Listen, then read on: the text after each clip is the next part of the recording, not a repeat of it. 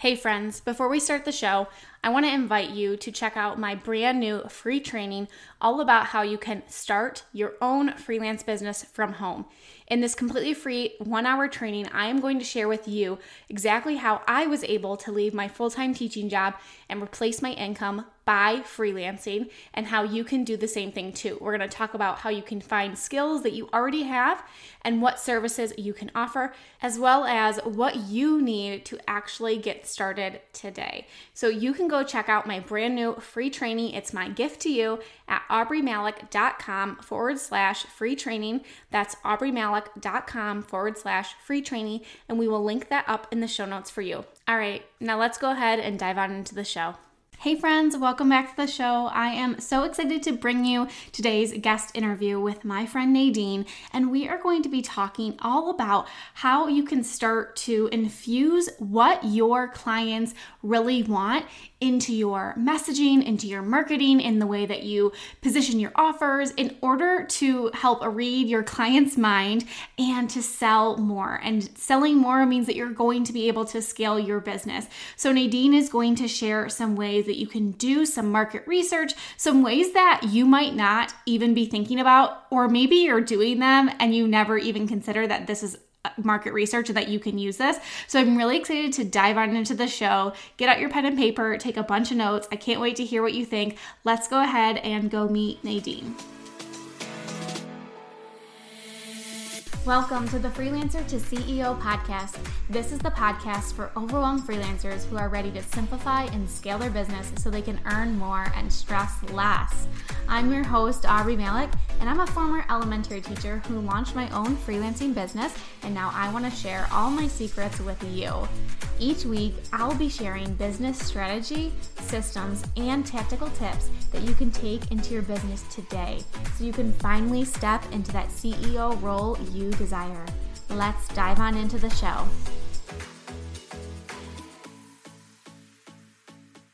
Hey Nadine, welcome to the podcast. I'm really excited to have you on today. Uh, thank you so much for having me, Aubrey. It's such an honor to be here. Yeah. So I would love to, before we get into our topic today, which I'm so excited to talk about, I would love for you to introduce yourself to my audience, let them know a little bit more about who you are and what you do. Yeah, totally. So, hi, I'm Nadine. Um, I am a strategic website and email copywriter based in uh, usually sunny Sydney, Australia. I'm also a mum of three tiny humans that keep me on my toes. So, um, I know the juggle and, you know, running a business while trying to stay sane and uh, raise a family as well. So, I, um, came into copywriting um, rather left field, like most of us copywriters. So I've got a background in corporate communications and um, corporate sales. I used to travel the world for one of the truly iconic um, car brands um, to motor shows, press launches, product launches overseas, and um, then unfortunately was made redundant, as happens to so many of us women after baby number two, and really ended up in an identity crisis, um, not really knowing what to do. Uh, and the only thing I did know was that I didn't want to be a number in a system in a corporate um, company again. Um, and that really sent me on a soul, search, soul searching mission to, um, yeah, find my strength, what I love doing, and how I can have the biggest impact on um, yeah, our universe. And um, ultimately, it all came back to my love of writing and finding that unique angle, unique selling proposition, and you know, um, selling selling things and and really selling a point of difference to to an audience. So, took all sorts of copywriting courses um, with some of the best um, in the field and um, have been full time in my copywriting business now since late 2020.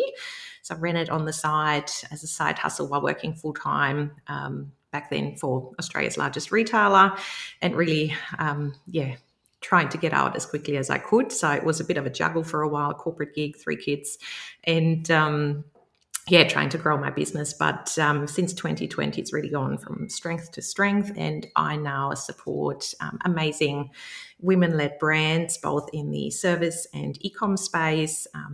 Yeah, find their point of difference and finding copy that really speaks to their perfect fit audience. And I have never looked back. I love it. Such a great story to hear.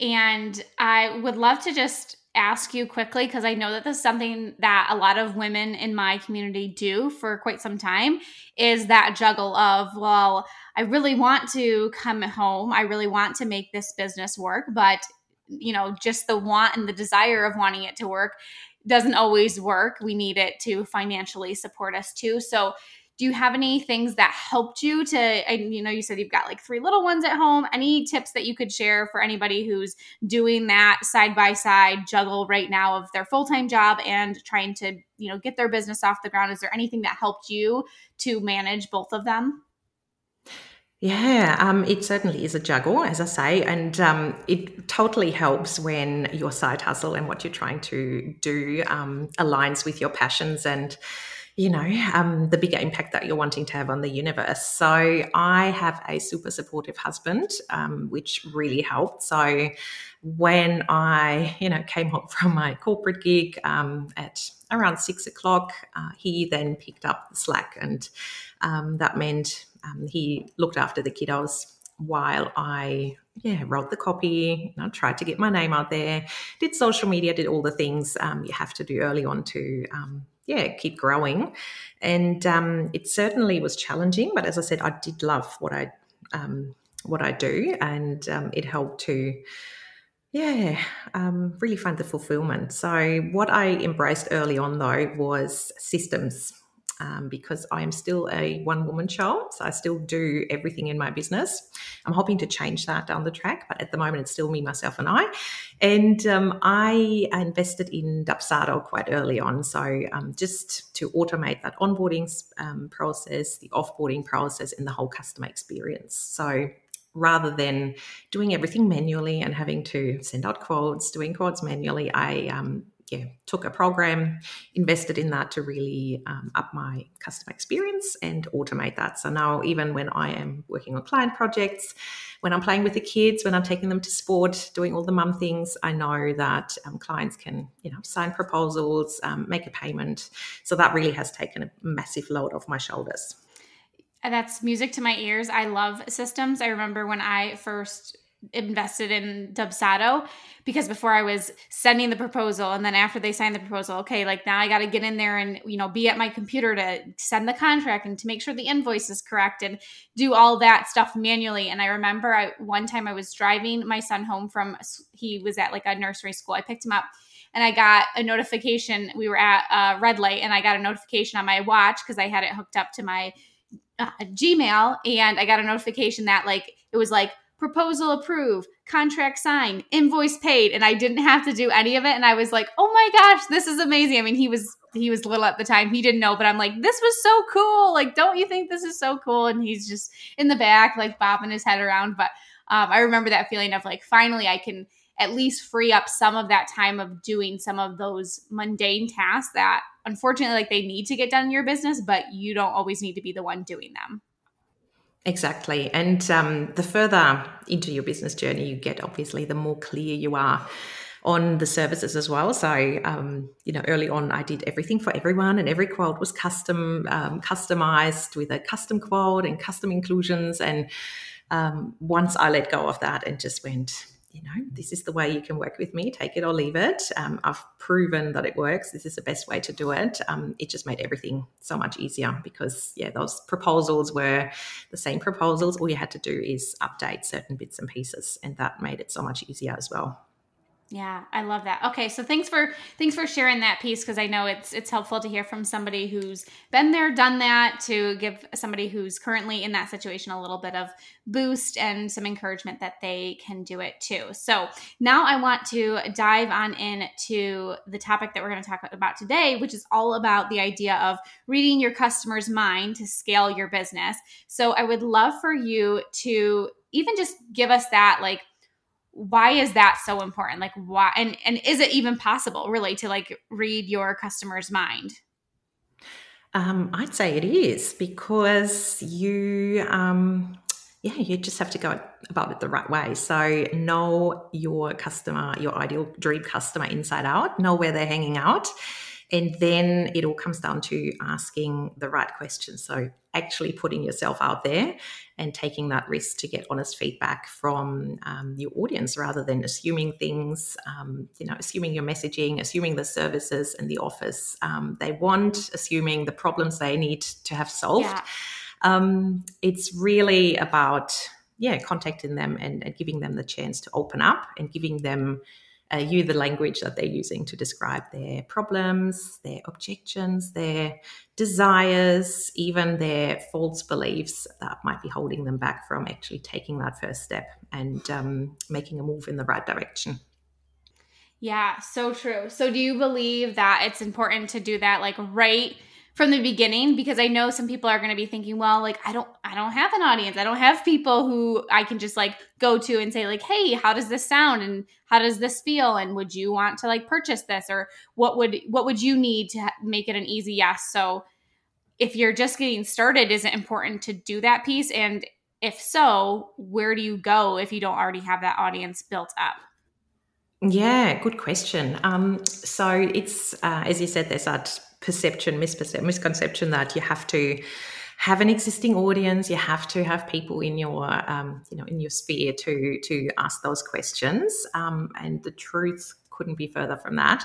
Um, what it takes is, um, yeah, just taking that step back and very being very clear on um, who they are, um, even if they're not existing customers of yours. So if you're trying to um, change your niche, um, introduce a new offer that uh, doesn't necessarily align with your existing customer base. It's a matter of tracking them down. So, Facebook groups, Facebook communities are great spots for that. Um, also, potential business friends of yours. So, if you know someone in your um, circle that is working with your aligned customers, ask them to um, share the survey uh, with their audience for you. And you'd be surprised, a lot of customers are very forthcoming with um, sharing their insights.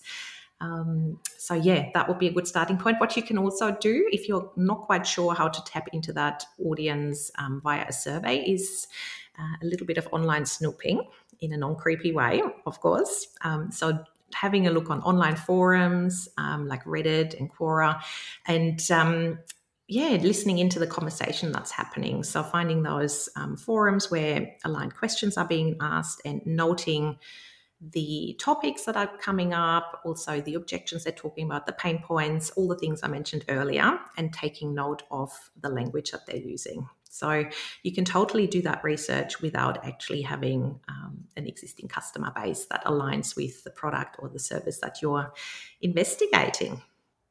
I love it. Um, how often do you feel like we should be doing this market research? Like, is it should, something that we should be revisiting? You know, every year, more than that. Um, what are your take? What's your take on that? Um, I would totally incorporate it as a service based business owner in my onboarding process, but also my on- offboarding process. So the beauty here is that as busy mums, you know, we have too many things happening already, but you can automate that process um, as part of um, your automation. So, um, onboarding, you know, make it part of your onboarding questionnaire, for example, a few strategic questions that help you find out, um, you know, what was going on in their life when they um, were looking into booking you and what transformation are they hoping to achieve. Then you can also check in with them just after finishing your project. So asking them about, you know, the first quick wins, transformation, um, what the experience was like, and um, what quick results they've um, had from that work with you, um, the interaction with you, and then also check in again, um, depending on the service that you're providing, you know, two, three months down the track to get those tangible results. So, me as a copywriter, I like to check in two months roughly after our time together because that gives people time to actually implement the copy on their website or in their email sequence, and they are going to have hard data um, and evidence when it comes to results. So, let's say you know how many um, extra leads they've got how many more sales they've made how their open rates have changed how their conversion rates have changed all those things are super handy to then use in your copy, in your testimonials on your website as social proof to show people that it's not all fluff, you're actually um, getting results. Um, and then, as a general rule of thumb, every time you are looking at, um, as I said before, introducing a new offer, even considering a new lead magnet, for example, actually ask your audience, ask them what they need how you can help them, what problems they're facing. And a lot of the time, that work really does the groundwork for you and sparks ideas, even blog post ideas um, you know that drive aligned traffic to to your website.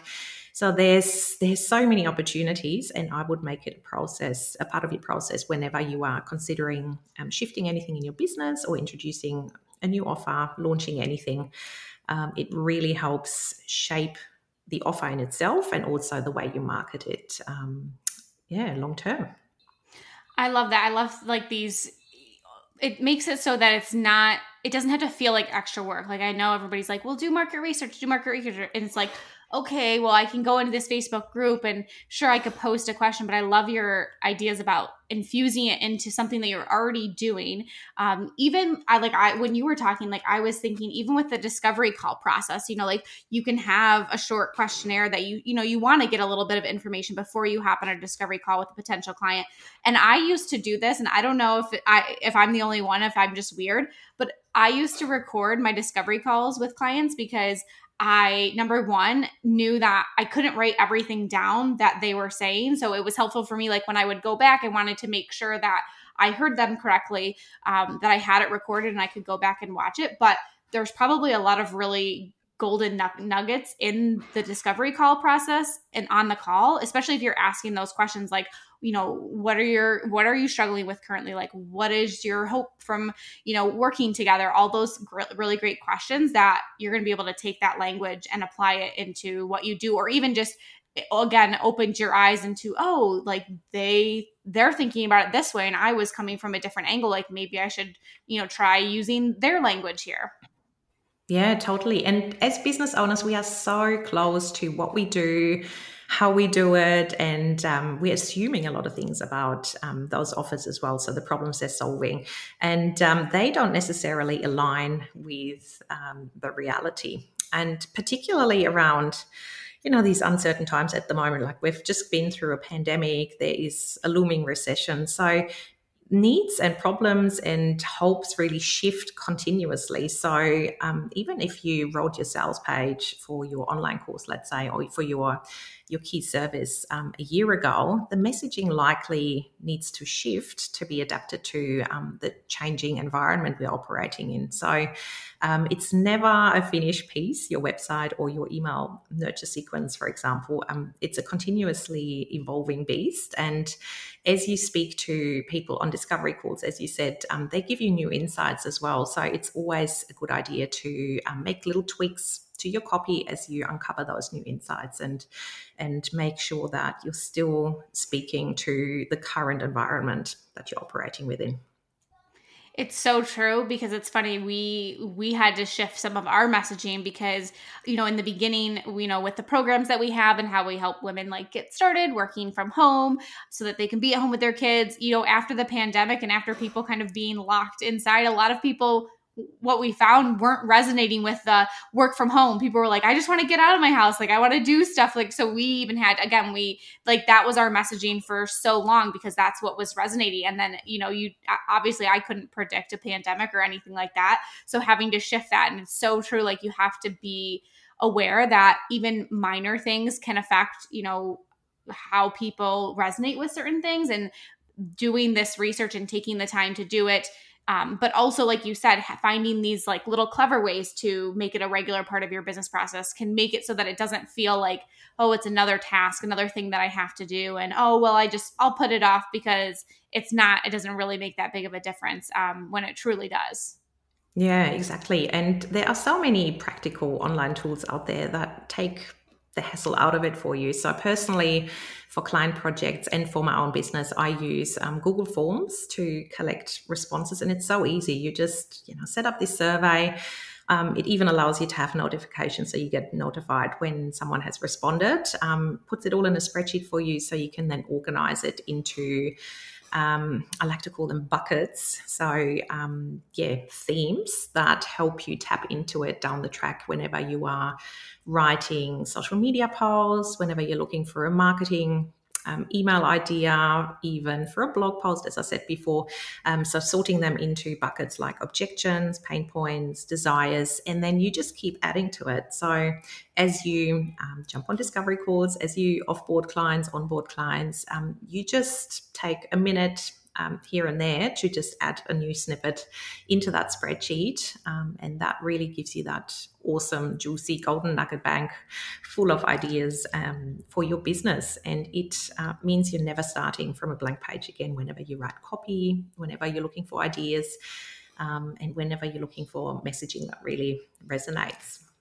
I love that you literally you must have read my mind because my next question was going to be okay like now that we have all this this research we have these um, you know different phrases different wordings maybe different um, testimonial pieces or whatever from our clients like how do we organize this so that we are actually using it right? Like it's it's one thing to get this information and then just let it sit there but to actually figure out a way to make it so that it's organized so that you have it. So i love that you um, talked about like organizing it into different buckets.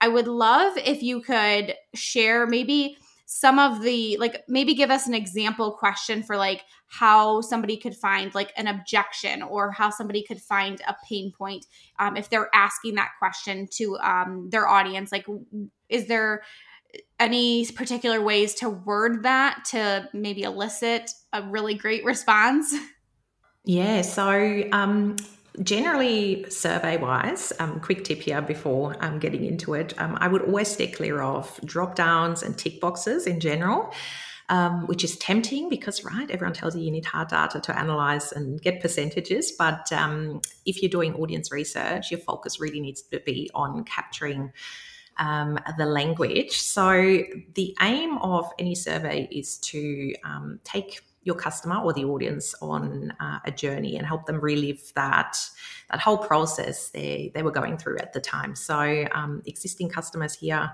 you take them back to the time when they were considering and investigating you as a possible solution. Um, and then one great question to capture possible objections is, um, you know, what was standing between you and the purchase um, at the time. So, what was going on in your mind that could have prevented you from that purchase? And just leave it at that. So, you don't want to give them drop downs and, and tick boxes around, you know, time, money.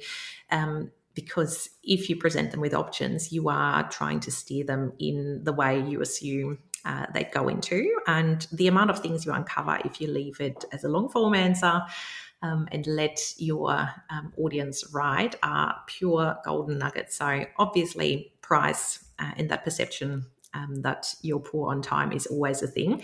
You want to find out all those other bits and pieces. Um, so, around, for example, let's say uh, a self-paced course to get your head around your business finances. So there might be, um, you know, that perception that I need to be an accountant. Like I, I just don't know numbers. It's all too hard.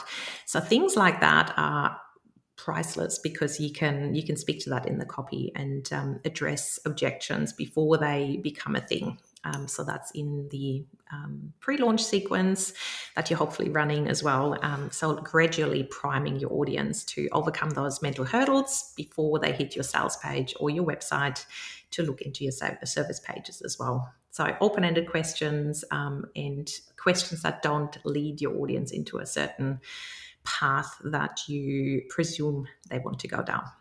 Yeah, it's so true. I was literally just talking about this with um, the women in my mastermind community. We were talking about surveys, and she was like, "Well, here are the here are the choices that I'm going to give them. Like, does this make sense?" And I was like, why don't you just leave it open ended? Why don't you let them tell you? Um, and she was like, well, because I think they're gonna, it's gonna, they're gonna fall into one of these three camps. And I'm like, or they could be a part of a different camp that you're not even thinking about yet. So I love that you mentioned that there too, because it is important. That's going to be, you know, because they even might be, oh, well, I'm a little bit of this and a little bit of this. So then they're, if they're feeling like, well, I've got, I can only pick one here, you know, you're not truly getting that data as you would if they could you know, and you can, I feel like sometimes you can talk about those things and share about like, you know, is it this or is it that? But I think leaving it open ended, you're, like you said, you're going to get their true words. And then you're going to be having people like, oh my gosh, you read my mind. Like, that's exactly what I was thinking. It's like, well, thanks for telling me that. Yeah, exactly. Um, and another great example here is a survey that I ran recently for a um, client of mine. So she was um, running a bookkeeping business, a virtual bookkeeper um, at the time, but was trying to shift into uh, becoming a virtual CFO. And her audience, her current audience, um, none of the existing customer base aligned with the type of business owner she wanted to work with. So the budgets weren't aligned. They weren't at no point to invest that type of money it takes to um, have a virtual CFO on your um, on your business every month. So what we did is take a survey to um, yeah an aligned audience within facebook communities that i'm a part of she's a part of so we approached people who had never dealt with her um, people who um, there were a mix of people who had worked with a virtual CFO before, people who had no idea what a virtual CFO was, and people who had no intention of ever working with one. And um, that gave us that unique opportunity to come at the information they're giving us from a yeah, from three different angles. And one of the questions we asked, open ended, again, it could have been tempting to give it, um, you know, tick box to select, is how much would you be willing to pay monthly, month by month? For a virtual CFO on your business. And we left it open ended simply because we wanted to see how those three different audience groups would respond. Um, and it was very um, interesting to see how yeah, different personal experiences with virtual CFOs, um, yeah, led um, to a perception around how much they're worth, how much um, people are willing to pay. And um, yeah, funnily enough, one of the respondents responded, well, um, you need to give people a range to pick from. Otherwise, they always go to to the lower end of um, you know the range anyway. And that was exactly what we were trying to counteract. So we were going to let people um, answer from a gut gut feeling, and um, that gave us so many insights and gave her so much information with um, you know how she had to price her services, what objections she had to overcome, how she had to show the value in her in her service to certain audience groups. That's so cool because I, I I literally was thinking that too. Like when you talk, especially when you talk about price, I mean, it's just human nature. If you give somebody a price to like, oh, you know, like how much are you willing to pay? Of course, they're gonna they're to pick the lowest one, right? Like, but if you just presented them with the price or, you know, got their feedback on it, um, and then you were able to like overcome those objections and talk about their desires, you would be surprised what people would be willing to pay um, if they if they don't know that there's another option available to them that, that that's the price that it is. Yeah, exactly. And um, yeah, those people who had worked with a virtual CFO before, they saw the value in it and their yeah their price range was a lot higher um, to people who had no idea what a virtual CFO was doing, or um, people who were at the stage of potentially considering working with a virtual CFO. So very interesting, and it tells you so much about the work you have to do to prime your audience. Well, this has been so helpful, and I feel inspired to to get back out there and continue to do that research. So thank you so much for coming on today and sharing all of this valuable information with me and with my audience. I know they're absolutely going to love this. I would love for you to share where we can find you, connect with you, learn more about like what you do and your services and everything that you have to offer. Yeah, totally. So you can um, hop over to my website, probably the best location. Um, it's candocontent.com. Um, and you can also sign up to a, a free over the shoulder tutorial where I take you through that client project I just mentioned. So, um, Casey Singh, my bookkeeper turned virtual CFO, and um, I take you through um, the steps we took to uncover all the juicy audience insights, what we uncovered, and then how we turned that into copy that resonated with an audience she had never worked with before. So that is a freebie. Um, I'll share the link with Aubrey um, to sign up to. And then if you are keen to DIY your audience research, um, I do have um, a product that's called the Audience Success Formula, and it is a DIY toolkit that gives you all the templates, swipe files, um, questions, strategies, toolkit, um, you know, tech options to DIY your, uh, your own audience research, no matter whether you're trying to uh, launch a new offer, genuinely try to um, write copy that speaks to your audience. Um, it can be repurposed as your business evolves and grows, and um, you know goes from a early day business through to um, an established growing business. So you can suss that out as well over on my website. If you do want to um, drop me a DM and let me know your biggest takeaways, you can totally do that on Instagram, and my handle there is at Can Do Content. Love it. We will link all of all, all those links up in the show notes so that everybody can go grab those things. Thank you again, Nadine, for coming on today. I know my audience is really going to have some great takeaways from this and they're going to love this. Fabulous. Thank you so much for having me, Aubrey. Thank you for choosing to spend some time with me today. I appreciate you so much. If you haven't yet, I would love it if you would leave me a review on iTunes and share this episode in your Instagram stories and tag me. By sharing and reviewing, you can help spread the message so we can reach more entrepreneurs who are ready to scale their business to new heights. I will see you in the next episode.